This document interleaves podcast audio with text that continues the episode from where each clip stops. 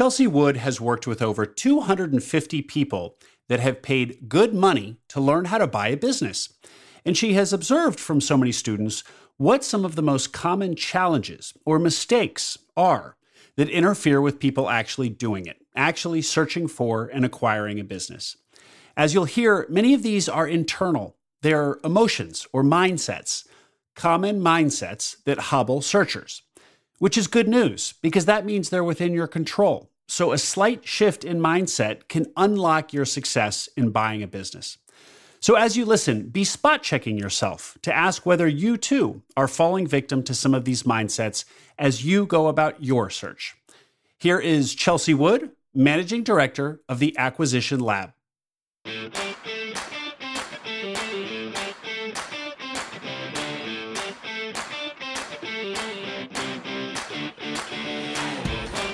Welcome to Acquiring Minds, a podcast about buying businesses. My name is Will Smith. Acquiring an existing business is an awesome opportunity for many entrepreneurs. And on this podcast, I talk to the people who do it. August Felker is a two time successful searcher. First with a traditional search fund, the second time around, he did a self funded search. Today, August runs Oberle Risk Strategies, an insurance firm with a dedicated practice group for searchers and acquisition entrepreneurs like you. If you've got a business under LOI, Oberle will provide complimentary due diligence on that business's insurance and benefits program. A great no risk way to get to know August and team. They love helping searchers, they've worked with hundreds. Oberle is a specialty insurance brokerage for searchers by a former searcher. Check out oberle risk.com, O B E R L E hyphen risk.com, link in the show notes. Chelsea Wood, thank you for joining me today on Acquiring Minds. No, thank you for having me. Chelsea, you run the Acquisition Lab, which is a cohort based intensive program and community for acquisition entrepreneurs. It was founded by Walker Deibel, author of Buy Then Build. People will recognize that name. It's the book that nearly every acquisition entrepreneur that I interview has read. We're going to hear more about in a sec about what the lab actually does, but the bottom line is that you have come on today to share some of the key reasons that searchers fail to acquire a business. So, through running the acquisition lab, you've seen a wide cross section of searchers, dozens and dozens. I think I think 250 plus is what you told me. So, who better than you to identify some of these patterns, some of these challenges that routinely trip people up as they embark on their search to buy a business. So I'm excited for this. I think today's conversation will help listeners get out of their own way. Yes. Before we dive in, before we dive into that, tell us a little bit about your history and yourself, Chelsea. Um, I am the managing director of the lab. I joined Walker at the end of February of 2020. Um, I am also an M&A advisor, just the other side of the spectrum from Walker, right? So he's done everything in the Main Street to middle market space. Um, he's bought, sold, owned, operated, probably worked at. Um, whereas I did corporate development. That's how I got into transactions. And so I managed uh, transactions for a large healthcare system for a number of years. Uh, we grew from 3 billion to 6 billion through transactions, uh, bringing over about 18,000 employees. Uh, that was awesome very early in my career.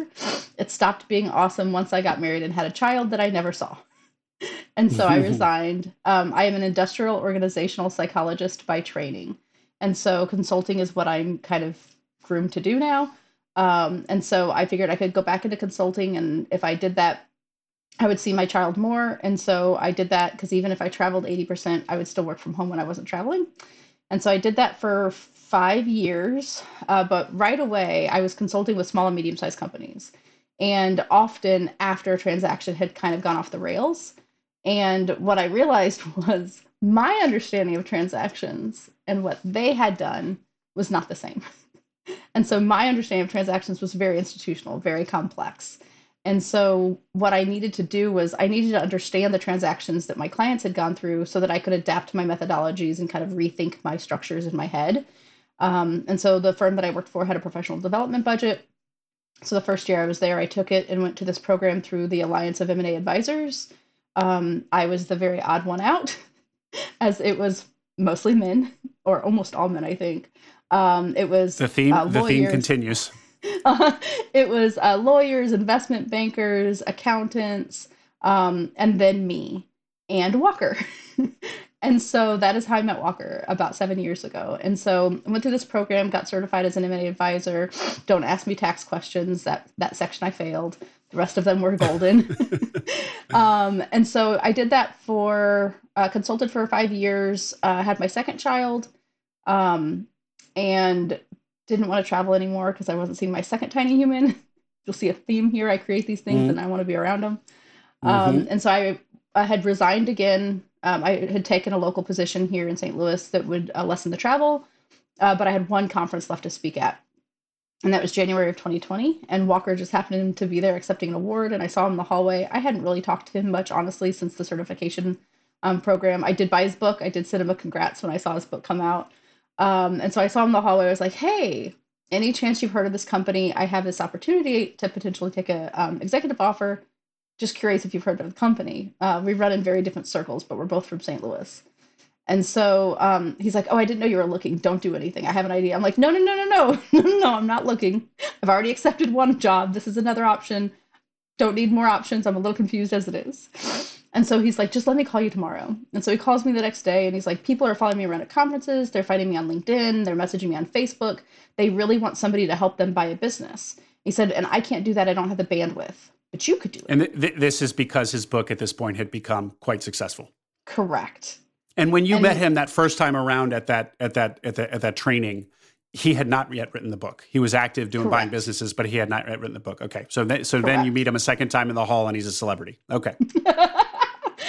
and so he's like, you know, you could come and, and build this company for me. And like you said, we're, we're over 250 members now, uh, inching closer to 300 this week.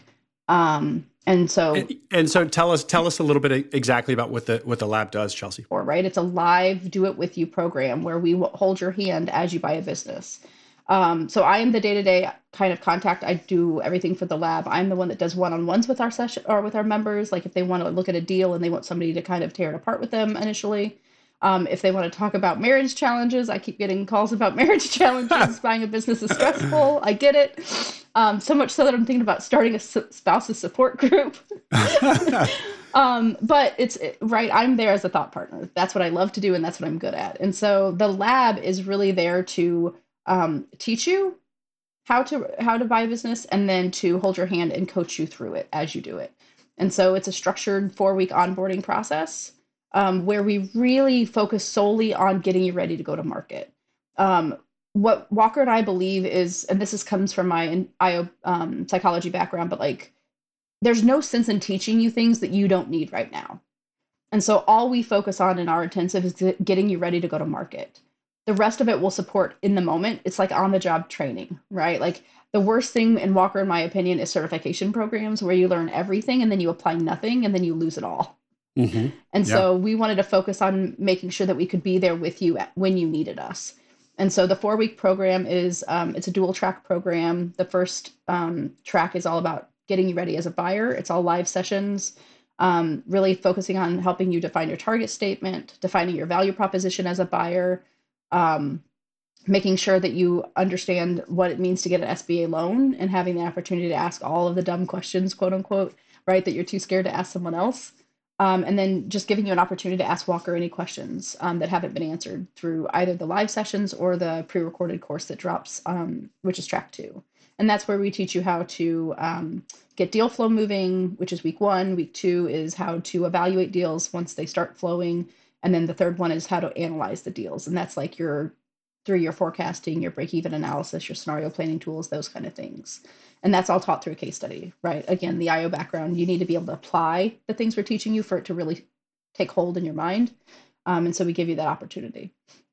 Let's get into everything that you've learned about why searchers fail um, from from working with so many of them. And oh and as a as a one more data point what percentage of folks that go through the lab close actually acquire a business it's kind of hard for me to estimate, honestly, because there's so many people just now getting started, right? And the average search has been about eight to 10 months if it's a pretty broad search. If it's mm-hmm. uh, specific, then it's running more like a 12 month search. Um, but we've had about 40 closings. I haven't counted lately. Every time I announce how much we have, then people are like, hey, I forgot to tell you I closed. Uh, so mm-hmm. I think we're uh, somewhere around 40, a little north of 40 probably. Um, and we have probably 50 people that are new to the search. Um, mm-hmm. And so uh, we always have about 20 to 25 deals live, like at mm-hmm. various stages, whether that's like new prepping LOI, in the LOI, in due diligence, or falling apart. which every time they fall apart, no more come on. Every time I count, it's like we almost always have 20 deals live. So that number, the 40 out of let's call it 200, 250, so let's call it 20% ish, is actually a really strong number. So if you if you think about it, it's like, oh, one in five doesn't seem like a lot, but in the world of search, it's very high performance. But that's also an indication of how difficult the world of search is and how many people are attracted to it, but actually never consummate a deal. So why don't they consummate deals? Chelsea, give us give us uh, one of the reasons um, that that that this happens or doesn't happen, as the case may be. Well, I think there's a couple of like ch- I'll say challenges because who knows if they're they're not failing yet. They could still close. It could be a long yeah. search, right? Yeah. Um, okay. And so the challenges that they have, I would say the very first thing that I see pretty consistently, and I don't know if this is symptomatic of first time buyers, but it could be, is they everybody comes and talks to me about joining the lab and they want to be an expert in everything. And so they'll say like, "Are you going to teach me how to do due diligence?" No. I can't teach you how to do due diligence. You could go to a four-year college, get an accounting degree, go work in the workplace for 10 years and still not know how to do due diligence, mm-hmm. right? And so I do think that there's a desire from buyers to to know everything. And the key to actually executing well is just picking your team really well, right? Mm-hmm. Making sure that you're getting people that are skilled and experienced in your deal type, in the deal size, in your market, and make sure that the, you're bringing the the right people in to support you. And so, anytime somebody asks on these strategy calls, "Are you going to teach us how to do diligence?" Do due diligence. We will teach you what red flags are. We will teach you what the due diligence process looks like, and you know what operational due diligence is, and all that stuff. But like, you're not going to be conducting due diligence yourself unless it's a very, very, very small, very, very, very, very simple deal, you should not be doing your own due diligence. That's how mistakes get made, right? Um, so you just want to make sure that you're picking really strong partners um, that you can trust with their results. And when you say not doing any of the due, due diligence, obviously the searcher is going to be looking at the numbers of the business and, and looking at all of this information. Um, so there, it's not like it's just going to all remain opaque. So where is the line between the information that the searcher should be looking at and what falls on the other side of that line, which is the due diligence that they should basically outsource to their to their team? The thing that people talk to me most about is financial statements. Everybody's major concern is that they can't read financial statements or they can't read, which just means that they don't feel proficient enough, right? And so when I say due diligence, I should be more specific to say financial due diligence. Like mm-hmm. you really want to rely on an accountant or someone with a financial due diligence background. Um, because even like we've had, again, we have guest speakers every Thursday, either an interview or a guest speaker and we've had due diligence experts come in and say things are confusing, right? Like this is not something you can learn in a book because there's so much nuance in small business accounting um, that it makes due diligence really hard. And so you'll need to do your cursory, you know, reviews and make sure you understand the financials. But the actual financial due diligence should probably be done by a due diligence expert, unless you yourself have some, you know, skills, and then you're not suffering from this problem. Chances are. Mm-hmm. Mm-hmm. One of my recent guests um, definitely followed this format where he really uh, had a team. He, actually, he worked with a buy side advisory, which is uh, not something that I see very often, but he did. And so part of that large fee that he paid was due diligence. So from the outset, he had all of that outsourced. But what he then did was he spent that much more time with the owners, the sellers. So he just, you know, just invest like all of that time just went t- toward that. And that struck me, and, and after the fact, he said that that really paid dividends. And that struck me as, as a great point because it's like that's the one thing that you, the searcher buyer of the business, that you uniquely can do. Nobody, you can't outsource that even if you wanted to. And it's just so, it's so valuable to build that trust and to build that credibility and rapport. So maybe it's like, you know, if you're, if you're tempted to pour over the, you know, the finances one more time, think instead about maybe picking up the phone and or whatever, you know, getting coffee with your seller one more time and investing that hour there rather than you know looking at the finances, which you should be kind of outsourcing anyway. Now, uh, analysis paralysis. I know. I know this is a, another big one. I mean, it's really analysis paralysis afflicts many people uh, during any big decision in life, not just buying a business. But talk to me about how it plays to in the members of the lab. I think what I see here most is like the incessant need for information. And I understand that it's kind of um, uh, it's a safety mechanism, I think, of sorts. It's, yeah, sure. someone feels like if they look for more and more and more information, that they won't make a mistake. There's not enough information out there for you to look at that's going to prevent a mistake from being made. That is always going to be a risk. If you analyze and analyze for two years, the risk is still there right? Because the greatest risk is actually in yourself. and you're looking externally for all this information when in essence it's whether or not you are the right person to to build this business and make it grow, right? It's like or to buy this business and make it grow. And so I think that our members will get into this uh, cycle of needing more and more and more information before even putting in an LOI. Like our members, like, so I have conversations with people that haven't closed yet because they'll start spinning and wondering why they haven't closed yet. And I ask the question, well, how many LOIs have you put in? And it's always zero. And I'm like, hmm. okay, why? Like, and it's they're treating the the LOIs as if it's like this very prestigious step that ha- can't yeah. like you can't do an LOI until you're absolutely sure you should buy the business. I'm like, no, yeah. no, no, no, no.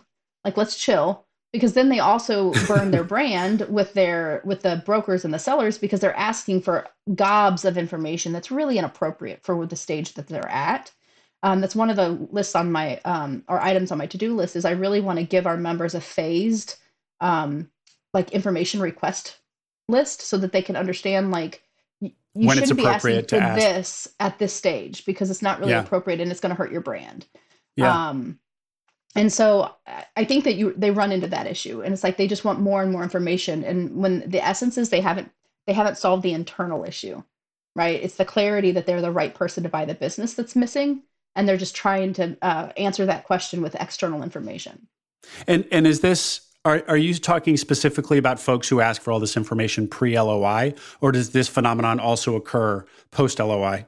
Oh, it's a super, super post LOI too. My favorite saying was a broker reached out and said, you know, are are they looking to buy a business or are they looking for reasons not to buy a business? Yeah. Yeah. And it made sense. It clicked. And I was like, they are looking to buy a business, but their anxiety is driving them to keep asking for more information and keep digging and to overcomplicate deal structure. Oh heavens, does that uh, happen?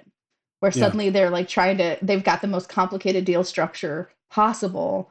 And it's because they're trying to mitigate all these little risks without yeah. really stepping back and realizing that none of them are material.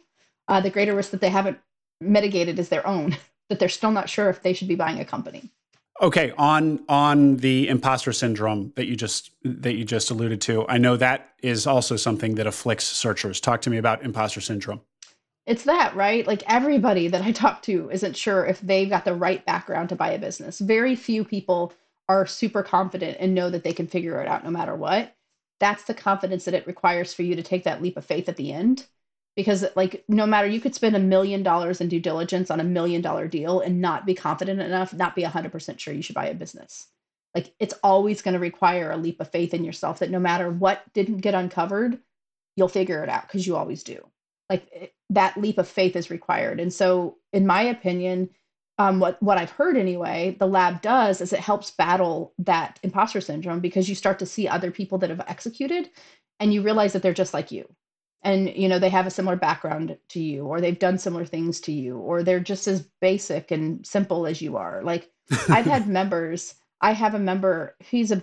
I love him. He's a wonderful human, and he told me he was just a dumb grunt when I when we were mm. building his value proposition buyer profile that he didn't really do anything significant. That is not true at all I talked to him for two and a half hours and basically just had him talk to me about everything he's done in his life. And he's done tremendous things. And so then our uh, buyer branding advisor worked with him to build a value proposition buyer profile. He's actually extremely impressive.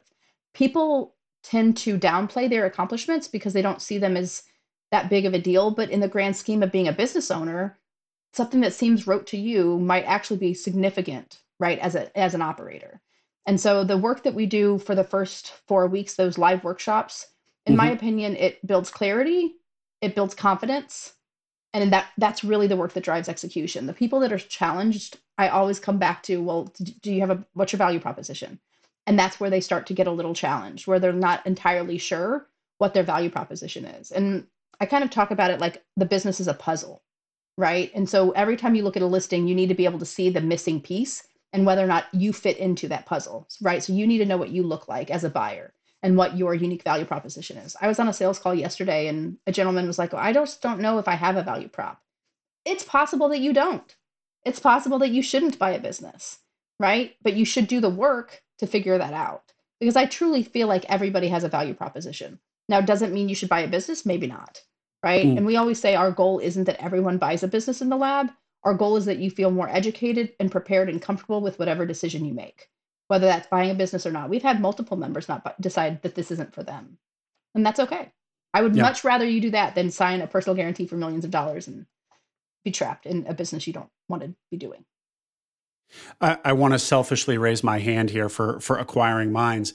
This this phenomenon of of just like me or just like you and seeing other people that have done it. I, I really think that's part of the whole mission of this podcast is to just show case after case after case of people who have actually gone down this what seems like a really daunting road to many people and have done it and have done it really successfully some of them wildly spectacularly successfully so um, yeah that there and and and i I'm I'm no different. Um, the more people I interview and and, and uh, interacting with people in the lab, the more um, attainable it all it all seems. The more normal it seems. Like this isn't yes. weird.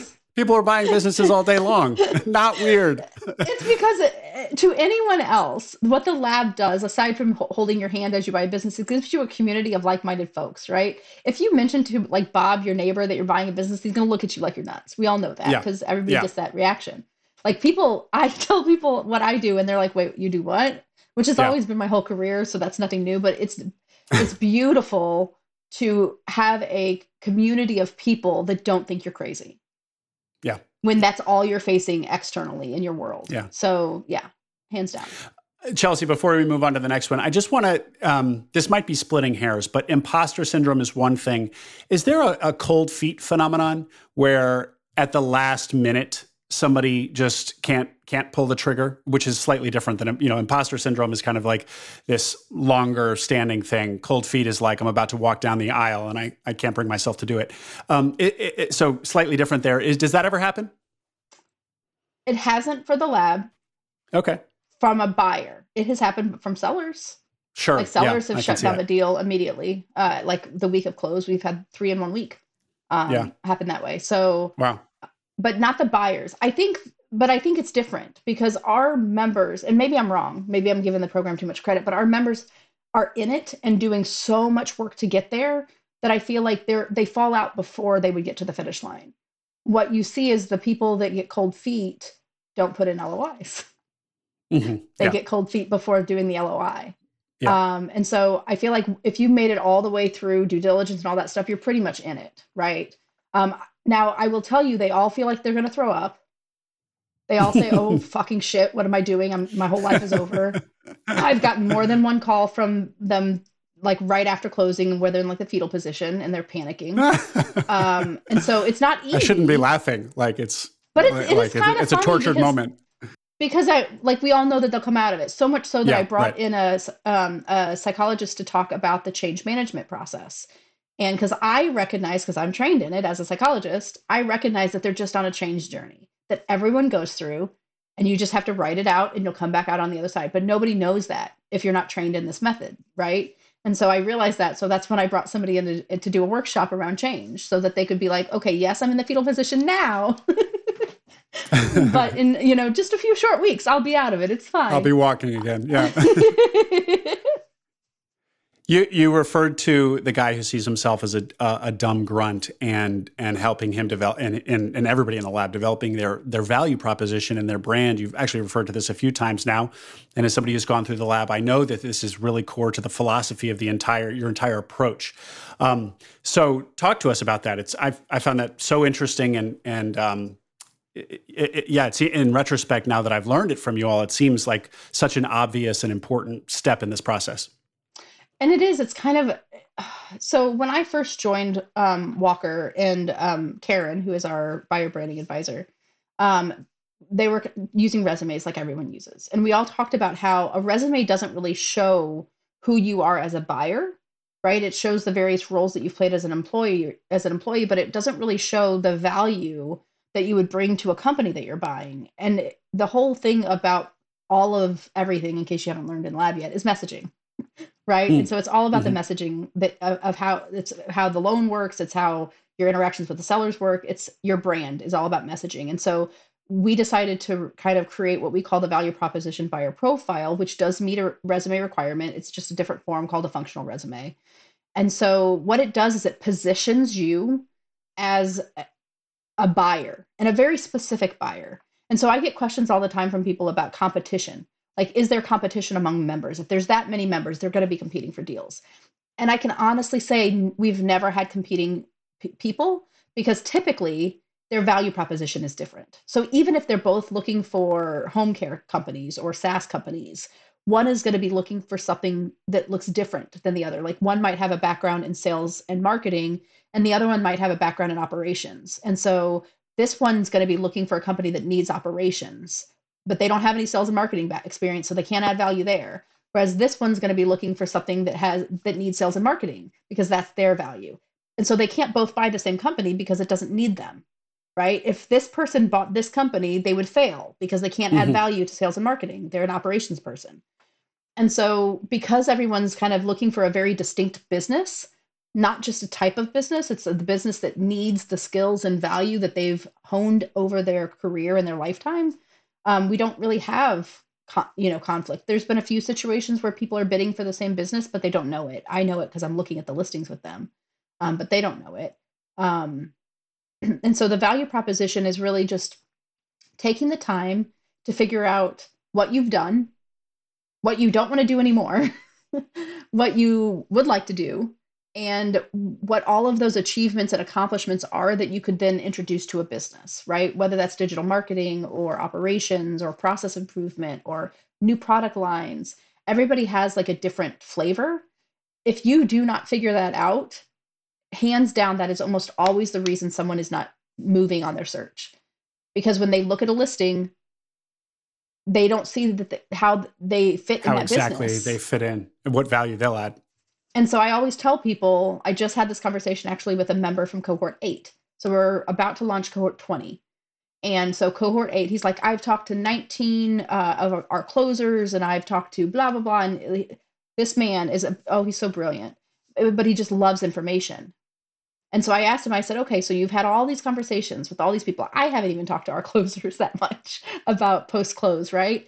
And so, um, how many LOIs have you put in? And he said, zero. And I said, okay, so you have now researched the living daylights out of acquisition entrepreneurship. But when we talked, it all came down to he doesn't know what his value proposition is. And so when he looks at listings, he can't pull the trigger because he can't see it clearly how he's going to grow the business. And it all comes back to the value proposition, so much so that we just kind of, um, for your cohort, kind of tweaked it so that we could spend even more time diving into the value proposition because it is the hardest thing for people to develop. And I already offer a monthly workshop on refining your target statement because your value proposition is based in your target statement. Um, but even that wasn't enough. Um, and so it is the hardest. Um, it's very, there's a lot of work, as you know, that goes into reflecting on who you are and what type of role you should be playing in a business and what you enjoy doing um, and the successes that you've had. And so it takes a lot of work. Um, but hands down, I, I have been told repeatedly that it's, it's the key to closing quickly. And, and just, and just to um, make this a little, feel a little bit more concrete, it is a very kind of internal psychological, frankly, process. But at the end of it, uh, at least in the lab, you also have something concrete, which is this target statement, and that's what you lead with when you're reaching out to brokers to for you know for more information about a listing. So um, it, it, does it does take a you know a tangible form after you've gone through this work, and talk to me about how um, you know when when brokers you hear back from brokers that they can tell when they're when they're interacting with uh, one of the lab members because of how you know this tar- this how kind of professional and and um, uh, what's the word just self-directed this target statement comes across Well, and the whole point of what we do week two and week three is to give you a branding packet, right? So this is a very saturated market. There are so many people out there kicking the tires on the idea of buying a business that brokers are having a hard time figuring out who's serious and who's not, right? And so our goal was that we would give you guys something that you could reach out to brokers and sellers with that would give them a really strong first impression. And so that's your yeah. buyer profile and that's your uh, pre-approval letter. And so when you reach out to a broker and you're like, hey, here's who I am, and the buyer profile is top of, of it is your target statement. And then the below that is all the things that you've done that's going to make you the right buyer for this business that you're trying to buy. Hands down, like we've gotten emails from brokers telling us, I mean, you you've heard it because Karen shared one of them, but uh, about how serious they can take you because you've done all of this work that no one else that they're talking to is doing. And so, hands down, our members are being accepted over uh, private equity um, offers. They're getting chosen not being the most expensive offer. It's because they're focused so heavily on their brand and making sure mm-hmm. all the things that we talk about in the lab, making sure that they're building the strong relationships. Um, that's how they get pocket listings. So we've had a handful of members not get listings that they initially look at with a broker, but they'll get a call from the broker because they're top of mind as a serious investor that's going to close the biggest thing you want to lead with as a first time buyer is that you are there's a certainty to close for you that's all the broker cares about. That's why they're asking you about financials. That's why they want to know the questions they're asking is just gauging whether or not you're actually going to close or not. If they and, and that's where gender in my opinion comes in a little bit. I think women are presumed not to close a lot more than men are. Um, and so i think that the the buyer profile is just a very strong way to come across as a buyer. It backs up uh, who you say you are and it paints a very clear picture of why the business needs you. It's great for lenders too, right? It tells a great story as to why they should lend to you. Um, it's all about storytelling. Great. Well, we're we're uh, getting tight on time here, Chelsea. So I want to I want to make sure we get to the the remaining three reasons that searchers fail in their search. So what next? I have overly rigid with their search criteria. Talk yeah, to me about so that. The target statement is an is like a north star, but what I found is people will be so rigid. Like if if something has seven hundred and eighty thousand in in SDE and they're looking for eight hundred thousand, they're not even gonna look at it. It's like okay, so yes, it has seven hundred and eighty thousand. That's not quite eight hundred thousand. Um, but there might be things there that you're going to easily add 20,000 back in and give you the SD you're looking for. Um, and so I feel like there's a little bit of a lack of flexibility uh, when people, some people will just anchor in real tight on their target statement. And then we have the opposite, where they won't anchor in at all on their target statement and they're looking at deals that are not going to address their um, goals. At the end of the day, yeah. you have some goals, right? And so I just think that you're going to have a target statement, um, but you should have like a plus or minus right? As far as if, if you need, if you have an 800 as the base, but you can actually live with 750, then put 750 as your base and use 750, yeah. right? Um, in, in your own mind or actually in the target statement and in the message you're communicating to brokers as well? I would put it in the target statement, right? So that yeah. they're not excluding ones that actually give you what you're looking for. Yeah. Um, yeah. Or when, if you want to use it as your own internal criteria and leave it 800, that's fine just make sure that you're not eliminating things that could actually and again i'm not saying request information and spend two days on something that isn't going to meet your needs but just give it a quick once over right? If you see a way that you might be able to streamline expenses with that type of business then pers- look through it a little bit more right? And chelsea are, are people on, on this on this point of being overly rigid in their criteria is it almost always the financial criteria? Or, or are there other ways people can be too picky? Is it or is it all just are, come down to the ebitda their ebitda target pretty much? No, I mean there are other ways, right? Like for example, we get a lot of, we have I would I think it's crazy. I would think I'd be safe to say 50% of our members are engineer degrees or mm. in the engineering profession, which I think is hilarious. Um, but there's a little bit of rigidity to target statement um, industry, right? Or like type of business you're looking for. Like we'll get people coming in wanting to do SaaS businesses. There are a lot of opportunities out there that aren't SaaS um, because SaaS is a whole different market. Like they value things differently. Their their multiples are yeah. significantly higher. Like for the buy then build method to work in the SaaS world, you're going to fall below a million in sales, and then it's like you're kind of buying a startup in the SaaS world, and so it's a little tricky, right? Yep. However, if you have an IT background, being able to pivot and think about how to use that SaaS background to develop proprietary software for a different company that then you can sell to everyone is a much smarter way to leverage totally. that background and i feel like th- there's not always an openness to kind of consider that. As soon as they hear it then it's like oh yeah. And so i would just challenge people to kind of broaden what you're looking for and think of unique ways that you can leverage your experience. Um, so that's people being overly rigid uh, in their search. Uh, number six would be the opposite. People get desperate and they get and they get loose. How, how does that work? So without fail i kid you not without fail at the three month mark, uh, somewhat three weeks, and then again at three months, but definitely at the three month mark, I will start getting calls like, What am I doing wrong? I haven't found a business yet. And I'm like, What cohort were you in? and they'll tell me, and I'm like, So you've been searching for three months? And they're like, Yeah. And I'm like, Okay, so A, chill. Uh, the average search takes eight to 10 months in the lab, 18 if you're looking at Stanford research, right? And I think current research is actually like 19.3. I think I read a couple days ago. Um, and so what happens, like, and I had this literally had this happen. Somebody was coming in to buy a SaaS company. They called me. It was maybe five or six months in their defense, still too soon. Um, and they wanted to buy the Napa Auto Parts store down the street. Hmm. And I'm like, okay, so are we now very passionate about Napa Auto Parts? and the SDE was wrong, right? It was like a, thrown off 125,000 in SDE, I think, and this person was wanting 400,000 in SDE or something like that. Oof. And what it boiled down to they were they were is, desperate. well, and what it boils down to is desperation. Is that they just wanted to buy a business, and I don't blame yeah. them. Nobody wants to search. Searching sucks. Let's be real here, right? It's a lot of work. You know, you can go down different rabbit holes and spend a lot of time and not see the rewards. But yeah. the biggest mistake you can possibly make, in my my opinion, just Chelsea's opinion, is changing your target out of desperation. Like we, the lab, every meeting starts with, we're all here to buy a business, but not at the expense of making a mistake, right? Mm-hmm. These are expensive decisions you're making with large implications. And so if you know what you want and you know what you need, don't change it out of desperation. You can change it out of clarity. I have 100% will support you changing it out of clarity, meaning you've done your due diligence in like the non M&A term, like you've done the work to um, understand that what you were originally looking for isn't actually what you want. Like we had a member buy uh, the fitness equipment company I was telling you about. He came in as a SaaS buyer, uh, self-funded.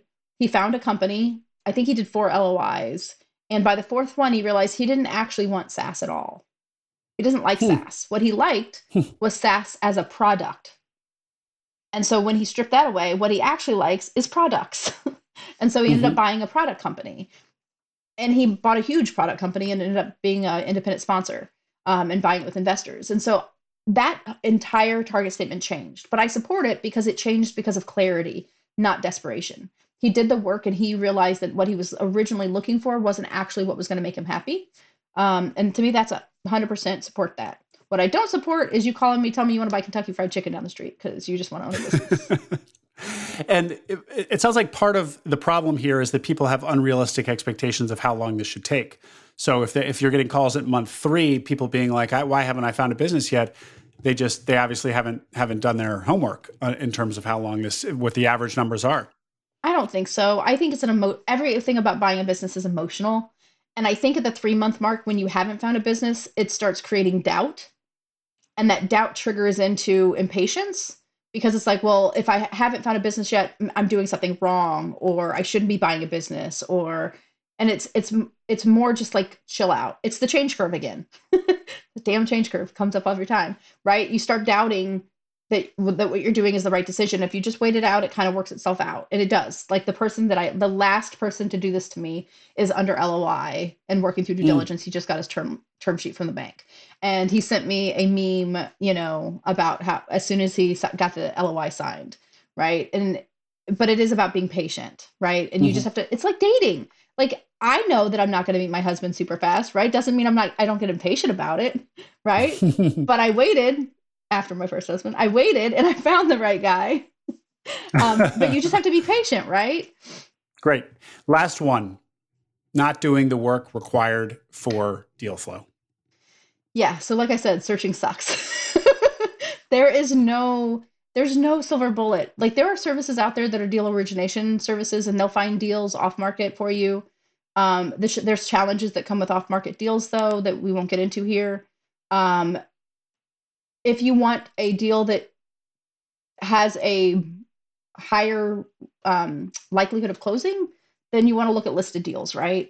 The challenge is that the listed deals are there's a gazillion brokers out there and they're all on their websites. And if you go to aggregators, the aggregators don't seem to clean up their website. So who knows if the deal's actually live or not. Um, and so what you have to be doing is doing the tedious work of going on the brokers pages, looking at the listings, requesting information, talking to the broker, saying, like the deal, don't like the deal, building that rapport. And there's no fast way of doing it, in my opinion, and giving you the the the, the strong like um, branding, you know, building your brand with brokers, um, other than you doing it. And so what I find is when people are struggling, either they haven't been able to do an LOI or um, they're not closing as fast as they think they they should. When I ask them, well, how many brokers have you signed up with their mailing lists? How many deals have you research um, have you searched? You know, looked into seriously. It all boils back to they're not doing enough of the daily activities to get the deal flow. It's all a numbers game. Like we give mm-hmm. you a scorecard in week one to kind of track your daily activities um, because it really is a numbers game. Like you just have to keep. We joke. We we don't really joke, but like we reference it as a flywheel, right? Like you do these daily activities and it gets the flywheel moving. And as soon as the flywheel starts spinning it will not stop. Like our closers are sending uh, deals to our members because they're still they're still getting action right? Um and so but if you don't do it you're not going to get the deal flow and the numbers are going to decrease. It's like job applications right? You always hear like it's a numbers game. You just have to keep putting them out there until one hits. Kind of like dating. Yeah Uh, Chelsea, before I let you go, I did you did mention um, women and how they're received a little bit differently in the market. You you ha- you have a hunch that they're perceived a little bit differently in the market than men. Um, obviously, acquiring a business is heavily male dominated. All you have to do is look at look at the the guests on Acquiring Minds to to realize that. Um, the acquisition lab, you see it there as well. Uh, but for for women listeners, or really anybody who might be interested in this topic, talk, just talk to me about what you what you what your observations are about women who might want to buy a business. I do think that there's a level of um, what's the word? I feel like they're more they're more easily dismissed by sellers, by brokers, so they're not taken as seriously. Um, the I was just talking to so we once a month on the second Tuesday I think of the month um, the women of the lab meet and talk about what it is to be a woman in the search process or just in general just have sounding boards for one another right? Um, we have had sellers just blindly say no i'm not talking to you because it was a manufacturing company and it's a woman trying to buy the manufacturing company. Hmm. um, the number one advice that we've kind of talked to is that you need to lead with money they need to know that you have money and that you are the decision maker. Like not to get into the like the socialization of it, but like I've noticed I've always been the primary breadwinner in my family, right? The house was in my name, our cars were in my name until my we're starting to pivot now that my husband's been in the work world for a while. Um, but I still I like the house is in my name and the the deed is made out to him. And so it's like I think that the way that we're socialized um women just come across different challenges um, just like our our minority members come across different challenges than than you know the majority white male at least in my experience. Again it's not statistically significant so i can't speak to it but i i can just say the things that i'm hearing from our members are different. Um are, like they do the same things um but they're perceived differently. So like when a yeah. woman does something and one of our male members do this does the same damn thing because they're all using the same advice yeah. Um, they're perceived very differently. Um, and so um, we have about 29 women i think now. So right around 10% of our um, base seems to always be women. We don't get many female um, uh, applicants. So if anyone's listening and you're considering buying a business please please consider joining the lab if for nothing more just to get the female support. Um, and then we haven't had any female closers yet. We have one that's set to close in two weeks and i'm really excited about that um, we've had one, her deal fell apart the week of closing. Um, the other thing is the women that um, are are able to succeed a little bit easier have worked at very large companies, And so I don't know if that helps a little bit, but they've all worked for very large names or are currently working for very large names. Um, the other ones seem to have a little bit more of a challenge. Okay. And not to well, say they're Chelsea, not qualified because they're just as qualified. Yeah. Yeah. It's it probably just adds to the perception thing. If they have a, a big name on their resume, maybe that it just helps that penetrate the bias a little bit. I think so. Chelsea, let's leave it there. This has been uh, very valuable. How can people get in touch with you if they want to learn more about the lab? Is it directly to you, or is it, why don't you give us your your contact information for you, you yourself personally, and then for the lab generally? Yeah, so you can um, reach out to me at any point at Chelsea C H E L S E A at buythenbuild.com. Um, you can find us in our free Facebook group. I'm active there, so you can always you know reach out to me on Facebook because um, I run that free group. And then, um, and, and, what's can, that free group, Chelsea? Where, how, what do I search in Facebook to find the free group? Buy then build. Great. So the buy then build. Okay, awesome. Yep. Um, there's about five thousand people in there. It's not vetted, um, but it's a very active community. Mm-hmm. Um, and then uh, to look into the lab, you can go to acquisitionlab.com uh, for a summary. You can go to acquisitionlab.com forward slash overview our homepage is very wordy. So if you want to cut through the words and just see the ba- basics, go to forward slash overview. Uh, you can also read about our team of advisors on there, um, and you can apply directly on our website. Uh, we have a couple seats um, left, but we're not running a cohort over the summer. Um, we'll only have one in July, um, and then we'll have one in September. Okay. And you can also ask me personally uh, what, what it's like to, to be a member, and you'll hear my resounding endorsement of it. It's been awesome. Chelsea, thank you so much for coming on and, and sharing with these these um, these things that searchers need to watch out for in their own psychology. I appreciate the opportunity. Thank you for having me.